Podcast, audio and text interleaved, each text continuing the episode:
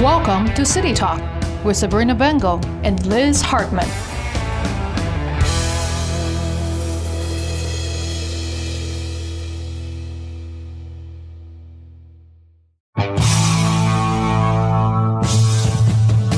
Welcome to City Talk with Sabrina Bengel and my good friend Liz Hartman, who unfortunately is not with us today. Hello, Newbern, and welcome to City Talk. Poor Liz has had quite a month, and she's experienced another death in her family, so that's why she is not here today. So it's been a pretty rough month for her, and I'm so sorry, Liz, and certainly have been keeping you in my thoughts and prayers and praying for you and your family. And I miss her. I haven't seen her in a few weeks. You know, I was off last week. I was in New York celebrating the wedding of my nephew, which it was a fabulous Italian New York wedding. Yay. And, you know, I always have to have a fix every now and then. And so it was really, really good to have that fix. But I'm back in the saddle, have had a really, really busy week we're going to talk about, but you don't want to miss the show today because I'm just beyond excited that we're going to be speaking to North Carolina's first woman governor as we celebrate Women's History Month, and that's our own Beverly Perdue. And in a few minutes, we're going to have her on the line, and we're going to be talking to Beverly. I also, you know, I had a fabulous wedding week, whatever, and then I had to come back on Monday and go to a funeral, unfortunately, to probably one of Newbern, downtown Newbern's brightest smiles, and that was Mary Weiss Pridgen, who was a staple at the Pepsi store. If you came down, she had that wonderful Long Island, New York accent that we all loved, and just I can't even begin to tell you what a wonderful person she was. And she was taken from this life way too soon. And I just want to extend again my deepest sympathy to her family and everyone who knew her. It was definitely going to be a hole in the Pepsi store. We also had a really big night last night, and that we launched Pepsi's newest soft drink, I guess if you want to call it that, and it's called a draft cola. It's called Pepsi Nitro. So Newbern, stay smooth. This is a new smooth drink because Pepsi Nitro has come to town, and we were beyond honored. PepsiCo decided to launch this in two places, Las Vegas, woo-woo, and little old Newbern, North Carolina. Yes, at the birthplace. So last night we had a VIP launch party with, of course, the Minges and their guests. And we were the first to launch the Pepsi Nitro. Today it's going to be launched in Las Vegas. And tomorrow the birthplace of Pepsi will be having free samples. We'll have a little bit of music outside, some giveaways, and come on down and taste Pepsi's newest soft drink. It goes on sale next week, but you can get a taste of it tomorrow. So we look forward to seeing everybody in downtown Newbern tomorrow between 11 and 3, and help us celebrate Pepsi's newest drink called Pepsi Nitro. You know, the other thing that we had going on this week is we had a meeting on Tuesday night. It was a long, long meeting, 4.5 hours. I don't think I got home till about 11:15. Those are the days when you go, why do I do this? But lots of good information, lots of good discussion. And the best thing that came out of it for me is that everyone, the elevator is official. It is approved. The financing is approved. And in about 30 days, you're going to see some construction start. So in a year, I sincerely hope that you will be riding on that elevator into our very historic building. So I'm really excited about that. I think it's a great thing for our city. Everybody, and I mean everybody, should have access to the People's House. And my dear friend Brendan Hildreth has been unable to access the house because of his disabilities, and that should never be the case. And I think 125 years is long enough not to be able to get upstairs. So this will change in a year, and boy, what a celebration we're going to have when that day comes. Again, I hope that you're listening to us today, and I hope you're going to join in this great conversation. And we're going to have probably one of my, I'll have to say mentors, because sincerely, being a woman in politics is not an easy task. It is not. You know, it has its challenges. It takes a lot of strength and perseverance. There's things that we can and can't do, I believe, as women in government. And it makes us have to take extra steps. So I am really very honored and privileged this morning to welcome North Carolina's first woman government. And I feel like I can say my friend, Governor Beverly Perdue. Good morning, Bev. Are you on? Good morning, Sabrina. Yes, I'm here. Well, welcome so much to City Talk, and thank you for giving me this privilege of having you with me this morning. Well, I'm delighted. I know the first thing I want to do today is get a Pepsi Nitro. Yes, absolutely. Yeah, it sounded like a great promo for them. They've been a great steward of New Bern and the Palace, our history. Absolutely. And it was a great night. Of course, Jeff Minges, our good friend, was in his element last night and so excited. He popped the first can and officially had the first pour right here in New Bern. And that's what we're so excited. Nowhere else in the country did that happen yesterday, but in New Bern. And it will happen in Las Vegas today. So, hey, we're on the stage. We are. And it's just been a great stage for New Bern in the last, even with COVID, Sabrina. The last year has been fabulous for the way New Bern has been branded to be named the best small town yesterday. Yes. I saw that, and we were excited. But we've, you know, I can tell you on the city side, we've taken a lot of steps to ensure that people were able to come and feel comfortable in our community, and continue to keep our businesses open the best we could. Well, I think the idea of having the streets closed on the weekends have been really a boon for my friends in the restaurant business downtown. And so I look forward to spring and summer in New Bern, North Carolina. We sold a playhouse, so we're here all the time. Well, great. So, you know, starting next Friday night, April 1st, we will be doing a dining in the streets every Friday from now until, you know, October, November, depending on the weather. So people can come on downtown. We're going to be having some games in the streets and a little bit of entertainment. So there'll be something for everybody, families, whether you eat or not. It'll just be nice to come down and stroll. I like the entertainment, and I'm also hopeful to have a social district sometime pretty soon. Well, working on that very hard. I'm trying to get the word out. I'm glad you mentioned that. For anybody that wants more information, because there is some misinformation out there, please go to downtownnewbern.com. You'll see social district FAQs. The Swiss Bear has done a great job of trying to put questions and answers up there for people trying to understand what a social district is. Well, I think it would be a further enhancement for the tourists, especially tourists without families. You know, when a couple comes, if they're older retirees or younger, they like to do things and walk around and see the stores. So I'm hopeful that it will pass. The cities in the state that have it love it and have been very appreciative of the opportunity to branded. So good luck on that vote. Thank you. So, you know, this is March, of course, is Women's History Month, and we are celebrating it here at City Talk. And who better than to speak to than you, being the first woman government. And I thought we'd take the opportunity to talk a little bit about your career.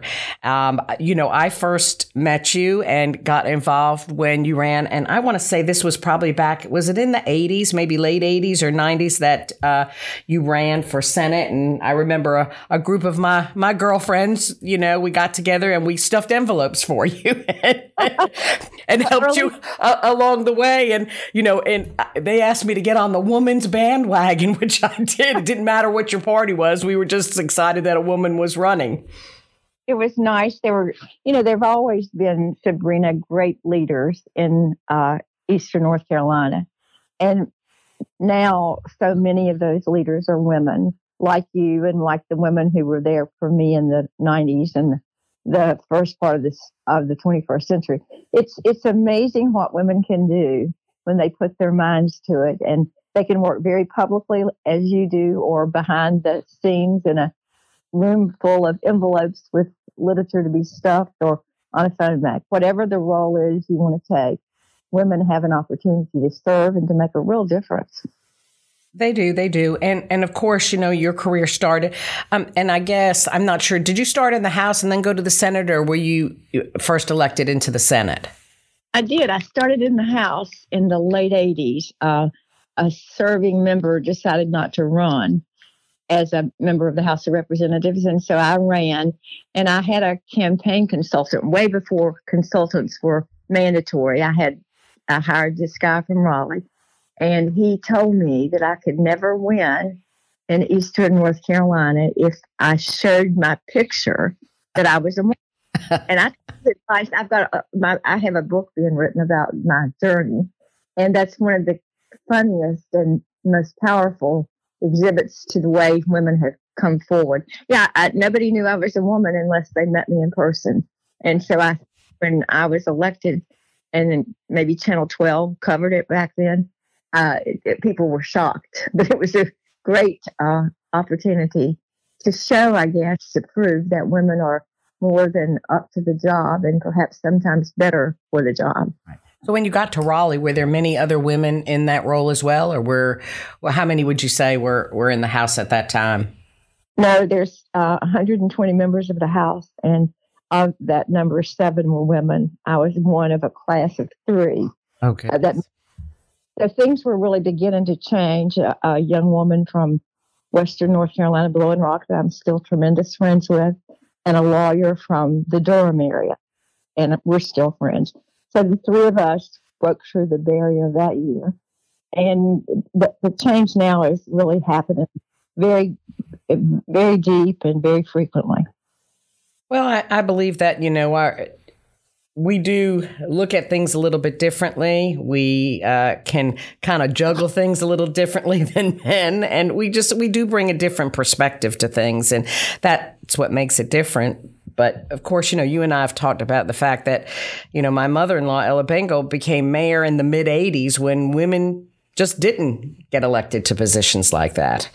And she was a great force for me. And I know you said that yourself, you know, in speaking when you gave her the Longleaf Pine Award in 2010 in celebration of the city's 300th anniversary. And I just can't imagine what it was like. And, you know, Ella and I talked about it many times in that she had to work twice as hard as the men because she didn't have entree into certain arenas because she wasn't a man.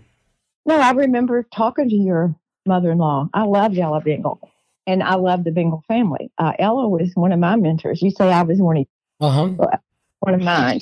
She proved that you could be tough as nails and smart as a whip and beat the system if you did it with grace and gravitas and sometimes humor. She used all 3 of those things to do what was right. Now, I was going to say get her way. But yeah. And she did get her way sometimes. She was a terrific woman. I mean, it was tough. You know, she stood true to what she believed in. She didn't hedge. You know, you knew it. If you didn't like it, too bad. You could try to be. But the people of Newbern, I think all sexes, all races, really admired your mother-in-law. You're lucky to have her. Yes, you know, she was really interesting. And I think back to it, and I'm sure you can appreciate this as well.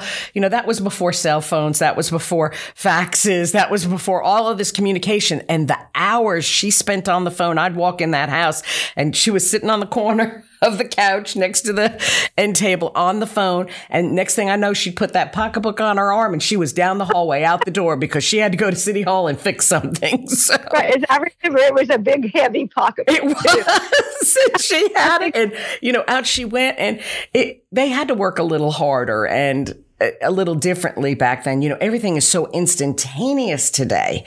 And, you know, with texts and emails and posts and this, that, and the other, it is just a much different world, and we have to operate in a different manner. So be thankful you came along in that kind of era where you didn't have all that. You know, that was the pros and cons of it, though. It transitioned while I was in the lieutenant governor's office. But people, my good friends who hate me because I hardly ever am timely about returning the phone call. Right. That's why I don't like the phone. I, like Ella, have spent so much of my time on the phone, either answering questions or raising money, that it got to be such a, I hate the telephone. But then came the instantaneous, the real-time delivery of messages. And there is nothing. I'm very worried. I know this is not what we're to talk about. No, today. But I mean, it's an important point because it, as women with children and families and all the many jobs we have, how do we work within this whole new era of social media? It's right. Hard for me. How do you expose your family? I see more and more instances in the state, and actually I'm still involved in Washington and around the country then, with women who choose, and men are the same way now, who choose not to run because they don't want the decimation and character assassination that you can start with a fake name on Instagram and a fake statement, and it grows so big that somebody is damaged. It's really a choice now about how much you want to sacrifice when you run for public office. So I celebrate your willingness and your family's willingness. Ooh, and it has not been easy for us lately. And I will tell you that. And there's days when I wake up and say, why am I doing this? And, you know, it's very difficult for me. I will tell you that. But I do love the community, as you loved your community. You loved the state. And that's why you throw yourself into it. But again, I want to go back to running during a time when it was difficult and how you were able to hang in there and go through the different steps, you know, from House to Senate to Lieutenant Governor and eventually become the first woman governor of the state of North Carolina, because that's an accolade that many people will never see. But yet we have so many young women that are aspiring to do things like that. Well, you just do it with faith. I think, first of all, you have to know God's on your side if you're doing things, so you can shield it up every morning for the battle. And you just have to be confident. And, you know, I got through it with pure tenacity. I was lucky to be smart and a little bit collaborative. I could work with other people. And I think sometimes the big difference, Sabrina, is that women don't need to take the credit for whose idea it was. You're that way. Absolutely. Absolutely. That may be your idea, but you have never claimed it as your own. And that's been a hard thing to accomplish. So I think that women just give it away if they can get the votes to make it happen. Or that's how I worked. And as a result, people trusted me. And, you know, I was pretty willing to take a risk. Well, and that's what it's about is willing to take the risk and put your neck out there. And sometimes you win and sometimes you lose. And that's the hard part. When you lose, it is difficult. But usually the wins are more than the losses. So, you know, you have to, it's winning the war. You got to lose a few battles to win the war. And the war is a better city, a better county, a better region, a better state. And that's, at the end of the day, that's what happens. It is, but it's hard. It's still personally hard. Yes. You know, it's so true. And, you know, one of the things that I found hard, and I don't know if you experience this, but again, I talked about not having entree. You know, I can't get out on the golf course with the guys and play 18 hole. And you and I both know a lot of conversation and a lot of things happen in these, whether it's the golf course, the tennis courts, wherever men gather, and it's very difficult. So, you know, I'm working twice as hard having a breakfast meeting, a lunch meeting. Will you meet me for coffee? You know, trying to get those things accomplished. And I find that difficult. Well, it's still a challenge because you're excluded from the club. Exactly. That really becomes an impediment. I can remember when I first ran, Sabrina, getting up. I was probably a terrible wife and mother at the time. I would get up and leave the house by 5:45 some mornings to go to Vansboro and eat breakfast in Vansboro at Vera's, and to go to McCoy's Grill. I'm interested now that there's a resurgence and interest around McCoy's out on News Boulevard. Awesome. Because back in the day, that was kind of the hub of rural Craven County politics. And so you have to do things like that. You do it a different way. You may say it's been a challenge. It has been for you, I'm sure, and for me. But we figure out a way to get the entree, whether it's on the golf course or around the ham biscuits. But you do sacrifice more because you're right. You know, the kids, you know, you're out before them, you're planning, you're doing this, you're doing that. And it is very difficult. And, you know, I come home and Steve looks at me and says, "What's for supper?" And I'm like, "Well, I got a meeting in 30 minutes. And so can you pull something out of the freezer and eat a TV dinner or something like that?" So I'm thankful for all these delis and pickup places now. Yeah. You know, with something from a counter at a grocery store. It's just much easier. The world is easier in terms of so much easier. Yeah. Yeah. Yeah. Yeah. I go back to Ella too, because, you know, she was trained. They came up where the big dinner was at lunchtime. So she would get up in the morning and cook her main meal, basically at lunch. Steve and I, my father-in-law, we'd come from the shop and we'd come home, eat this lunch because she had a meeting or she was in meetings, you know, the rest of the afternoon or whatever, and he could just eat the leftovers. So, you know, so I have learned that pretty much where I try to cook enough to have leftovers for a couple of days so that I don't have to do it. But, you know, again, it's a juggling act. And that's what I find as a woman in politics, is that it's a juggling act. It is a juggling act, but I've also learned to share the duty. I said, you know, when we got married, Bob, I didn't get married to do 365 dinners a day. Yeah. I never thought of that as being married to. I don't think I could tell Steve Bengel that. He's the whole time his mother spoiled him rotten. So. Yeah, well, that's the way we did things back then. Yes. Maybe that's why we were happier. That is so true. So I know a great moment for you was, of course, when you were the lieutenant governor and just being able to stand up there and take that oath. But tell me what it was like when you actually won the governor's race. And there you were as the first woman governor of our state. Well, the first 2 years were fabulous. It was, but it was a terrible time. If you remember, it was when the Great Recession began. Yes. I was in Charlotte and Winston the week that the banks closed, that Wachovia went belly up. And, you know, it was a terrible economic time and people were really frightened, I think, about the future and where the country and the state were headed. And there was no money. I laugh at all the money now that seems to be out there in its venom. But, you know, back then there was just no money, federal or state. And so we all had to pull together. And then, as politics does, the second 2 years of my term, politics shifted, and I became such a target of a need to control all of North Carolina. I understand that. You know, Democrats had control forever, and the Republicans wanted their time. It's, you know, now been a 20-year campaign to change the state. I think lots of good things have been done, lots of bad things, but I was the personification of that first attempt to divide the state into red and blue. Mm-hmm. And I thought if I could just handle it and get out and give it to somebody else, then things would get better. They didn't. They've gotten worse. But I was, I thought it was me personally.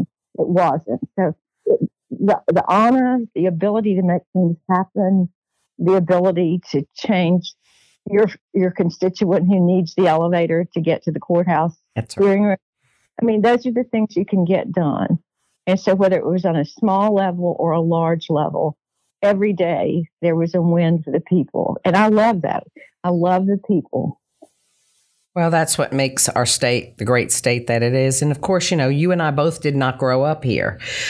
We got here through marriage, through jobs and things, and we came to this area, but it became who we are. I know that North Carolina has made me who I am. It wasn't my upbringing in New York, in the suburbs of New York City. I know many people say, what? But, you know, that's where I came from. And, you know, this state has made us who are. And when you think about from the coast to the mountains, the beauty, the natural resources, you know, all of the great things the state has, but more importantly, the great people that it has. That's what's been so overwhelming to me, though. The great people that I have met across the state by serving on state boards and I've done a microcosm of what you've done. So, but I don't you agree that's true? It's just the wonderful people in the state.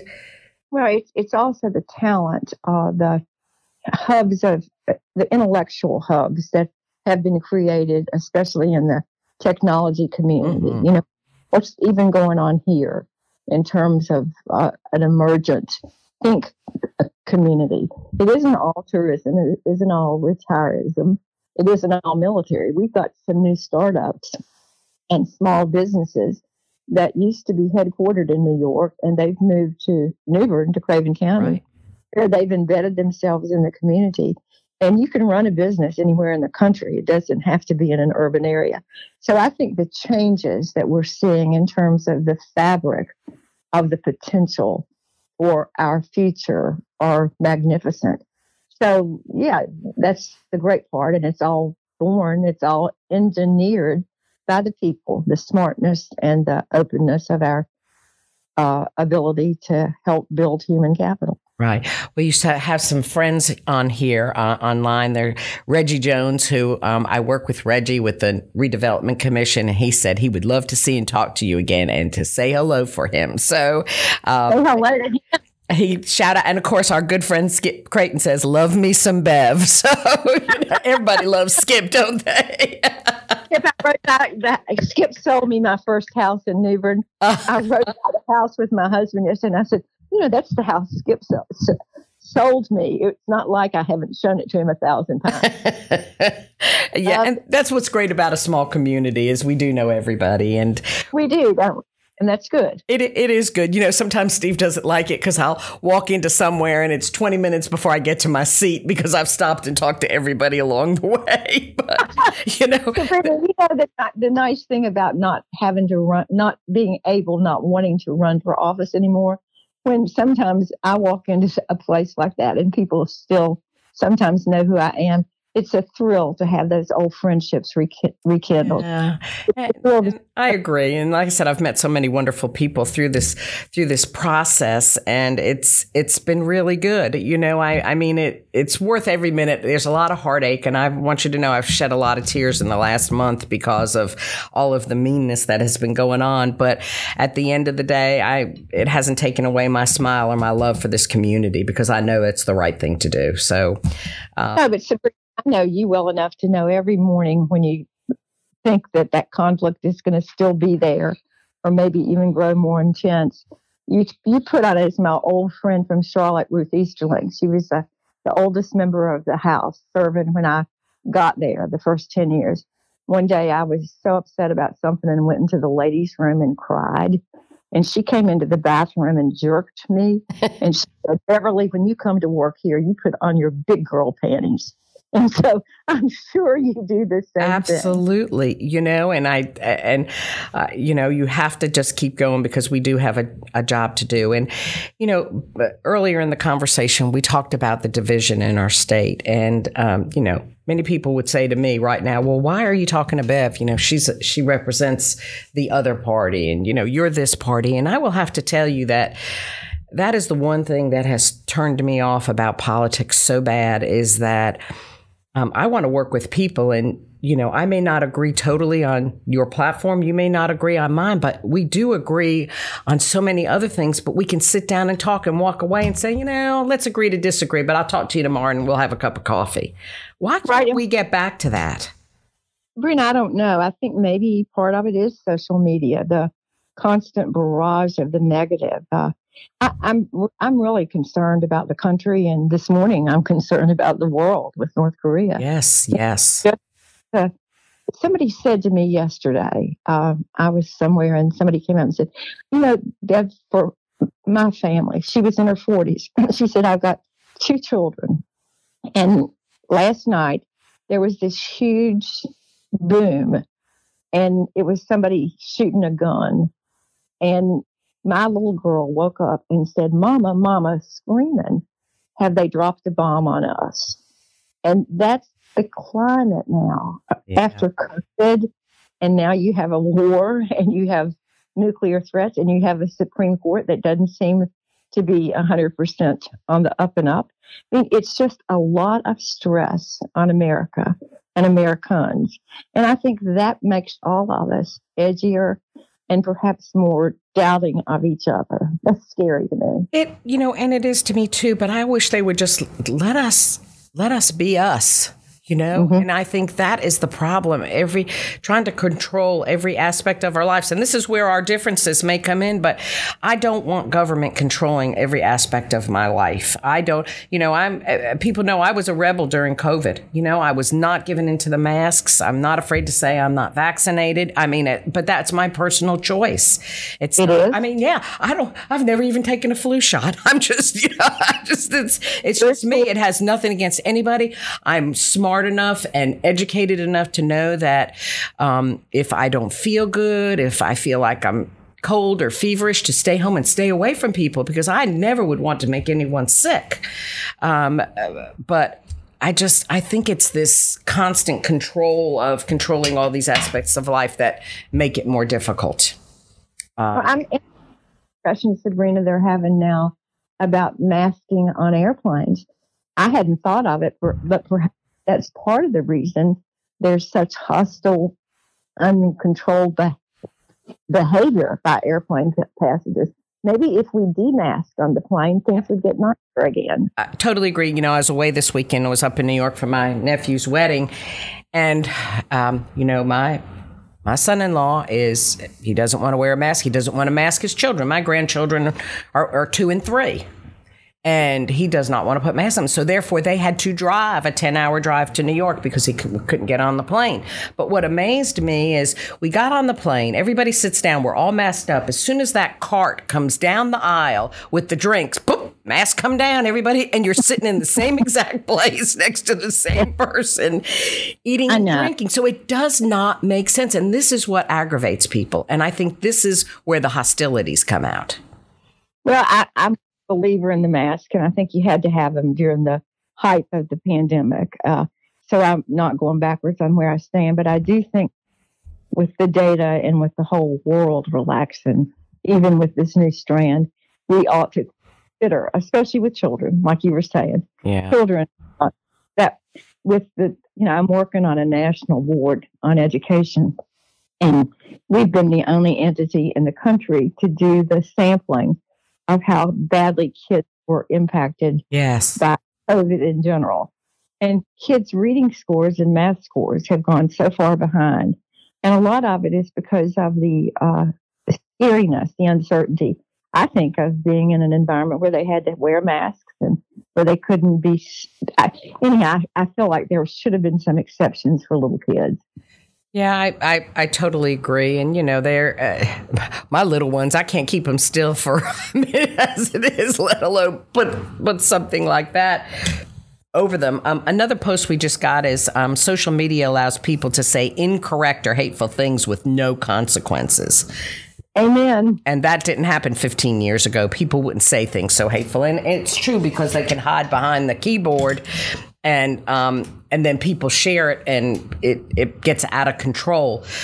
But again, you know, in talking about working together, you know, we can agree to disagree, but yet we can work together. And we know the big picture is that we want better educated, you know, children in our community. Therefore, they're more resourceful adults. And, you know, those are the things that we can agree on and we should move forward on. We all agree that no one wants to pay any more than they have to in taxes, but yet they want the maximum in services. So where's the in-between? You know, how do we work together to do that? And I hate that we have to picture ourselves as one party or the other. We should just picture ourselves as people trying to serve the public for a better outcome.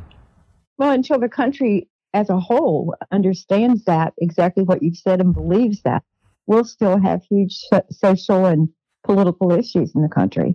And those issues begin to build up strength until they become horrifically dangerous. Yeah. So I agree. Work together. I don't know necessarily that you and I will ever hold hands and sing Kumbaya. But that's a good thing, I think, because of that, we're going to find better results. I really believe that. We've always worked together. Yes. Yeah, maybe it's a woman. Maybe women are more easily able to work collaboratively. It's early. I haven't had my coffee. Right. Yes. Well, even on my own little local board, I don't necessarily agree, but I'm willing to go to the table and talk about it. I may come out with the same result, but I'm always willing to talk about it. And I think that's the important thing, is that you have to be willing to talk about it. So Bev, talk to me a little bit about what you're doing now. You talked about you're involved in education, and how do you spend your time serving the public now? Because I know you're still serving in some capacity. Well, I am. And I've begun to think, really old now. I'm beginning to understand.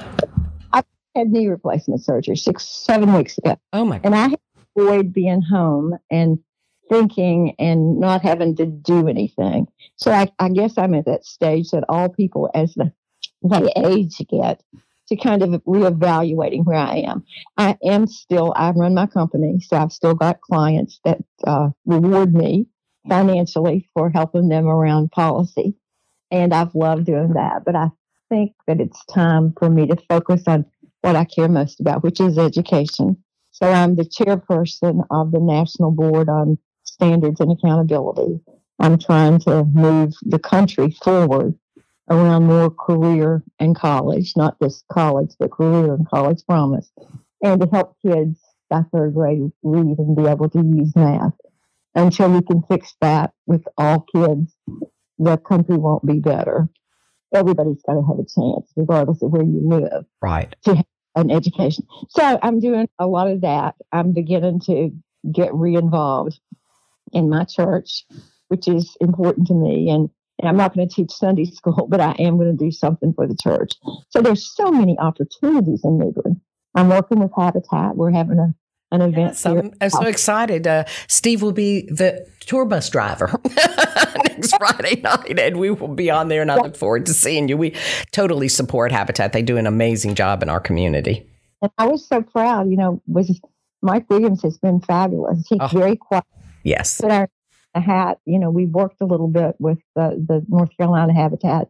Yesterday, you saw in the paper, the woman, woman donated more than $1 million to Craven Habitat. Mm. That's a huge hit for us as we figure out a way to build houses. We're focused on the Pembroke area right now and building houses.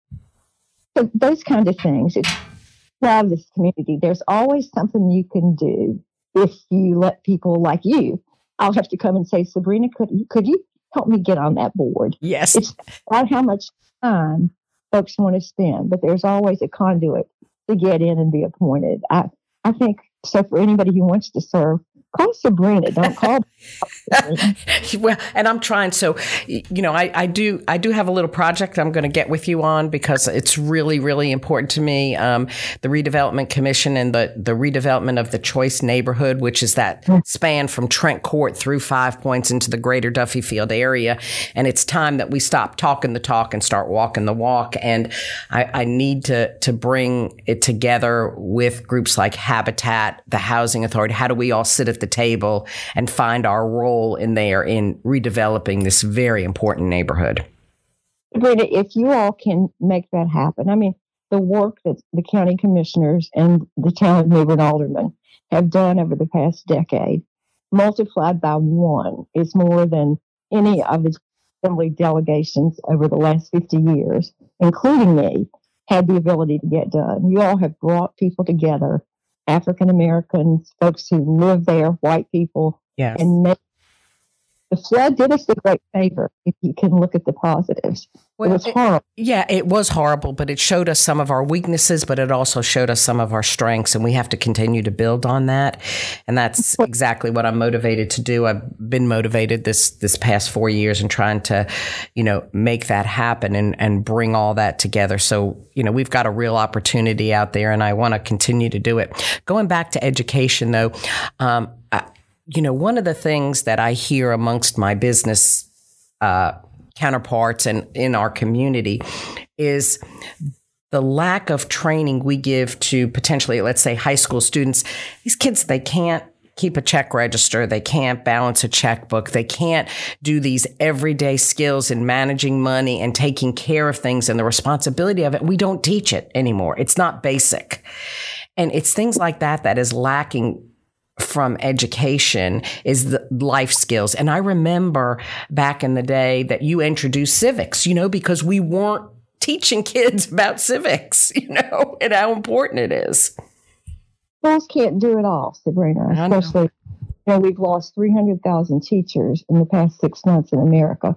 There are teacher shortages everywhere. So it seems to me like an alternative, another innovation in school would be to coalesce some group of perhaps a neighboring senior retirees and train them to go into schools and work with kids to do just what you're saying. Right. There has to be something. The community college I'm on, their foundation board is doing an absolutely remarkable job at the Volt Center. So the career tracks are growing, and yes, for people to pick and choose more than just going to college. But you're quite right. There is something missing in how kids are and what their life skills are when they leave high school. They are unprepared to enter life or to enter post-secondary school. Right. And it's really doing damage to the country. I agree. But, you know, I think back to the day when I was coming up through, well, it was middle school at the time. We called it junior high. But in 7th and 8th grade, and again, this is, the girls took, you know, we cooked in 7th grade. The boys took shop. In the 8th grade, we sewed. So seriously, you know, the whole thing was I made a dress, you know, I sewed a dress, you know? And you learn basic cooking skills. And all the kids, the guys did shop, the girl, you know, they would divide us. Now, I'm not saying that's how it should be anymore, but those were life skills, you know, meal planning. I mean, I as crazy as it might seem, it has served me well through my life. Well, I'm telling you, the dress skills never helped me a bit. No, not at all. I've never made a dress since then. I was not a sewer, did not, you know, want to sew. But, you know, hey, can I baste? I based really good. There's something I'd rather not have to do. You know, and we had those career tracks, but the law and the world has changed so much. You can't do it anymore. You know, I'm concerned about that. Yeah, you know, it is. But it, again, New York had a really good system. We had the BOCES system. I don't know if you're aware of that. And so what it would do is kids would go to school till like 11 o'clock, I think it was. And then the bus would come and take them to a vocational center. And they had from A to Z careers. And those kids today are the millionaires, where the kids that went to college didn't fare as well.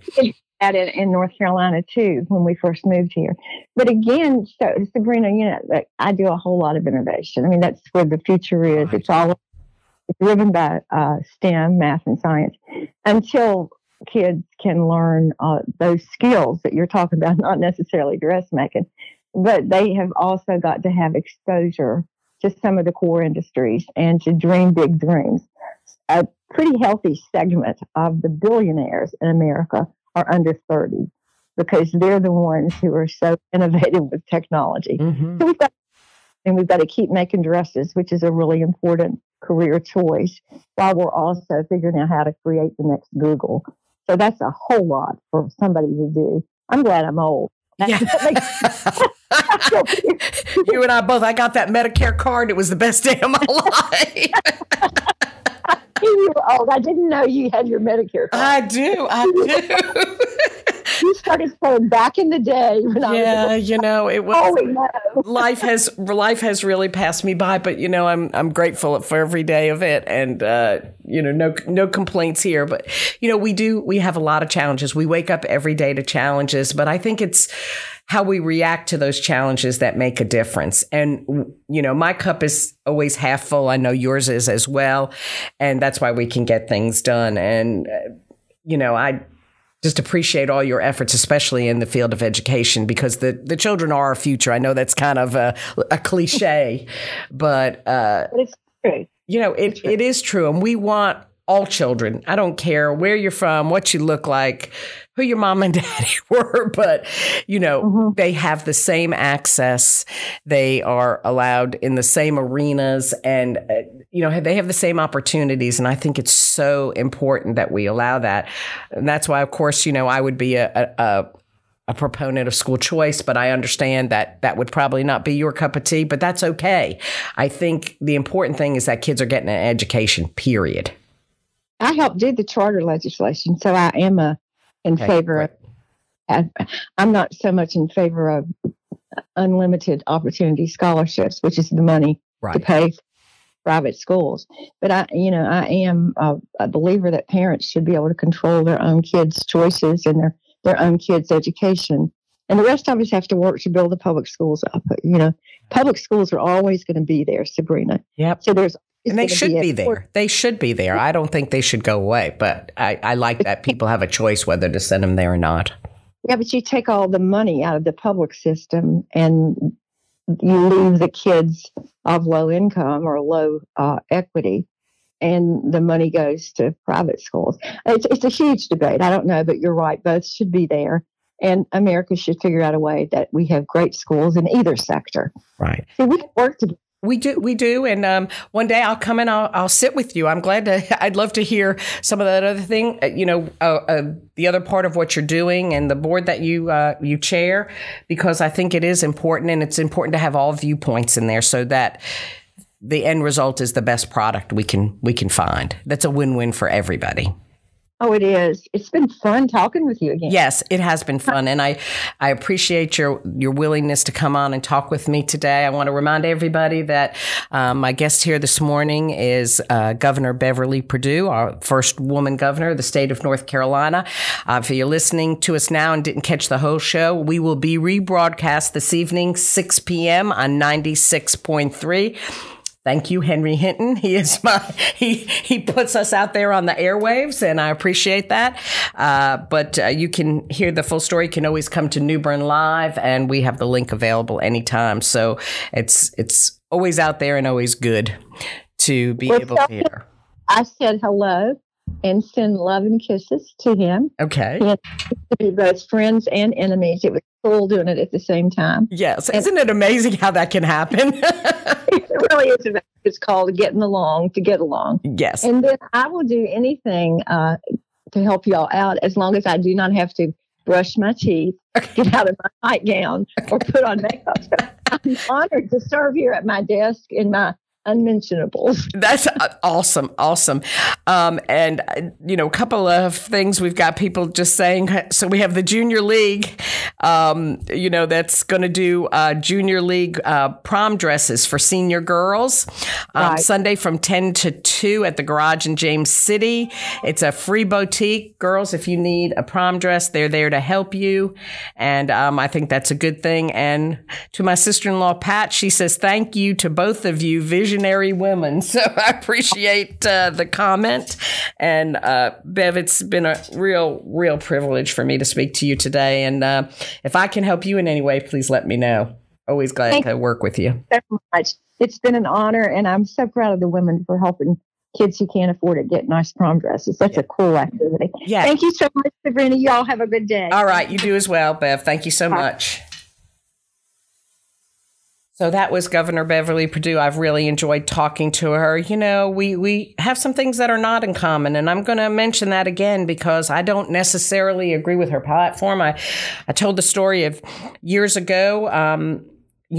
She asked me to sit on her campaign team for her run for governor, and I said no. And it's not because I didn't like her and respect her and thought the world of her, but I didn't agree with the platform. So again, but we can agree to disagree. And that's what we need to work on here in our community, in our region, in our state, is that we can disagree. But if we can come to the table and produce results that are a win-win for all people, I think that's the end result that we really want. And I still, enjoy access to Bev and being able to talk to her on many issues. And sometimes, like I said, we agree and sometimes we don't. So thank you, Bev, again, for being with me this morning.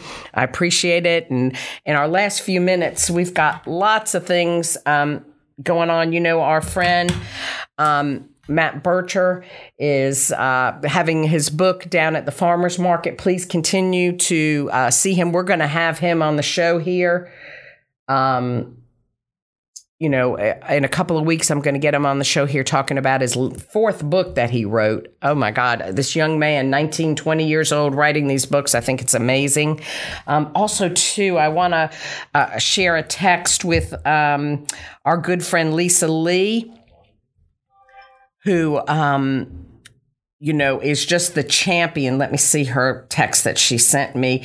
She is just the champion of the shelter. The county shelter is dangerously low on dog and cat food. And so I want to mention that if everybody could please reach out, if you have the opportunity maybe to either donate some money or donate some food out to the county shelter. They need dog and cat food. I always like to mention things for Lisa because she's such a great friend and a great champion of these unwanted pets and trying to get them adopted and in good homes where they'll be well taken care of and they will be safe. So that's a good thing going on. Of course, next Friday night, don't forget, we're going to be starting dining in the streets. And hopefully my friend Liz will be back next week and we'll bring you a great show, I'm sure. And we'll get things rolling. The spring is here. We're going to have all kinds of fun things going on. Also today at 11 a.m. today, we will be doing the ribbon cutting at Martin Marietta Park. Woo-woo! Newbern's fabulous new park out there. And come on out. Lots of walking trails, access to the water, playgrounds for the kids, shelter areas. I mean, it's just a marvelous, marvelous place, and it's going to continue to grow and do really good things for our community. But 11 a.m. out there, we'll be out there cutting the ribbon and opening up and showing all the new phases of this park. And hopefully with good weather coming in here shortly, we will have lots of people out there enjoying this wonderful park. Ashley, thank you. And I hope you have a great weekend as well. And like I said, lots of things going on in the community. Tomorrow we'll be at the Pepsi store, the birthplace of Pepsi, on the corner of Middle and Pollock, celebrating the launch of Pepsi Nitro. Come and get a free sample of it. We can't sell it yet, but we can let you sample it. We're going to have some music out front, and they're going to be giving away some gift cards and gift bags and different things like that. So come on down and celebrate. Hopefully the weather will be a little bit better. I believe by about 11 o'clock when we cut the ribbon, 12 o'clock, you're going to see some sun here today. A little bit warmer temperatures. We've had a lot of rain. So hopefully the farmers got what they needed and we can have some sunshine in the next couple of days and have some warmer weather to, get here and enjoy. We love Eastern North Carolina for that. I want to thank everybody who's joined us today. It's been a great Friday. Again, every other day is Friday, it seems like. Thank you for all your comments. I appreciate those that have joined us here today. We will be back with you again next Friday. Liz and I bringing you another great City Talk. So I want to just tell everybody, thank you for joining me today. Thank you, Governor Bev Perdue. Enjoyed my conversation with you. And I will see you on the sidewalks, everybody. Have a great Friday and a great weekend. Take care.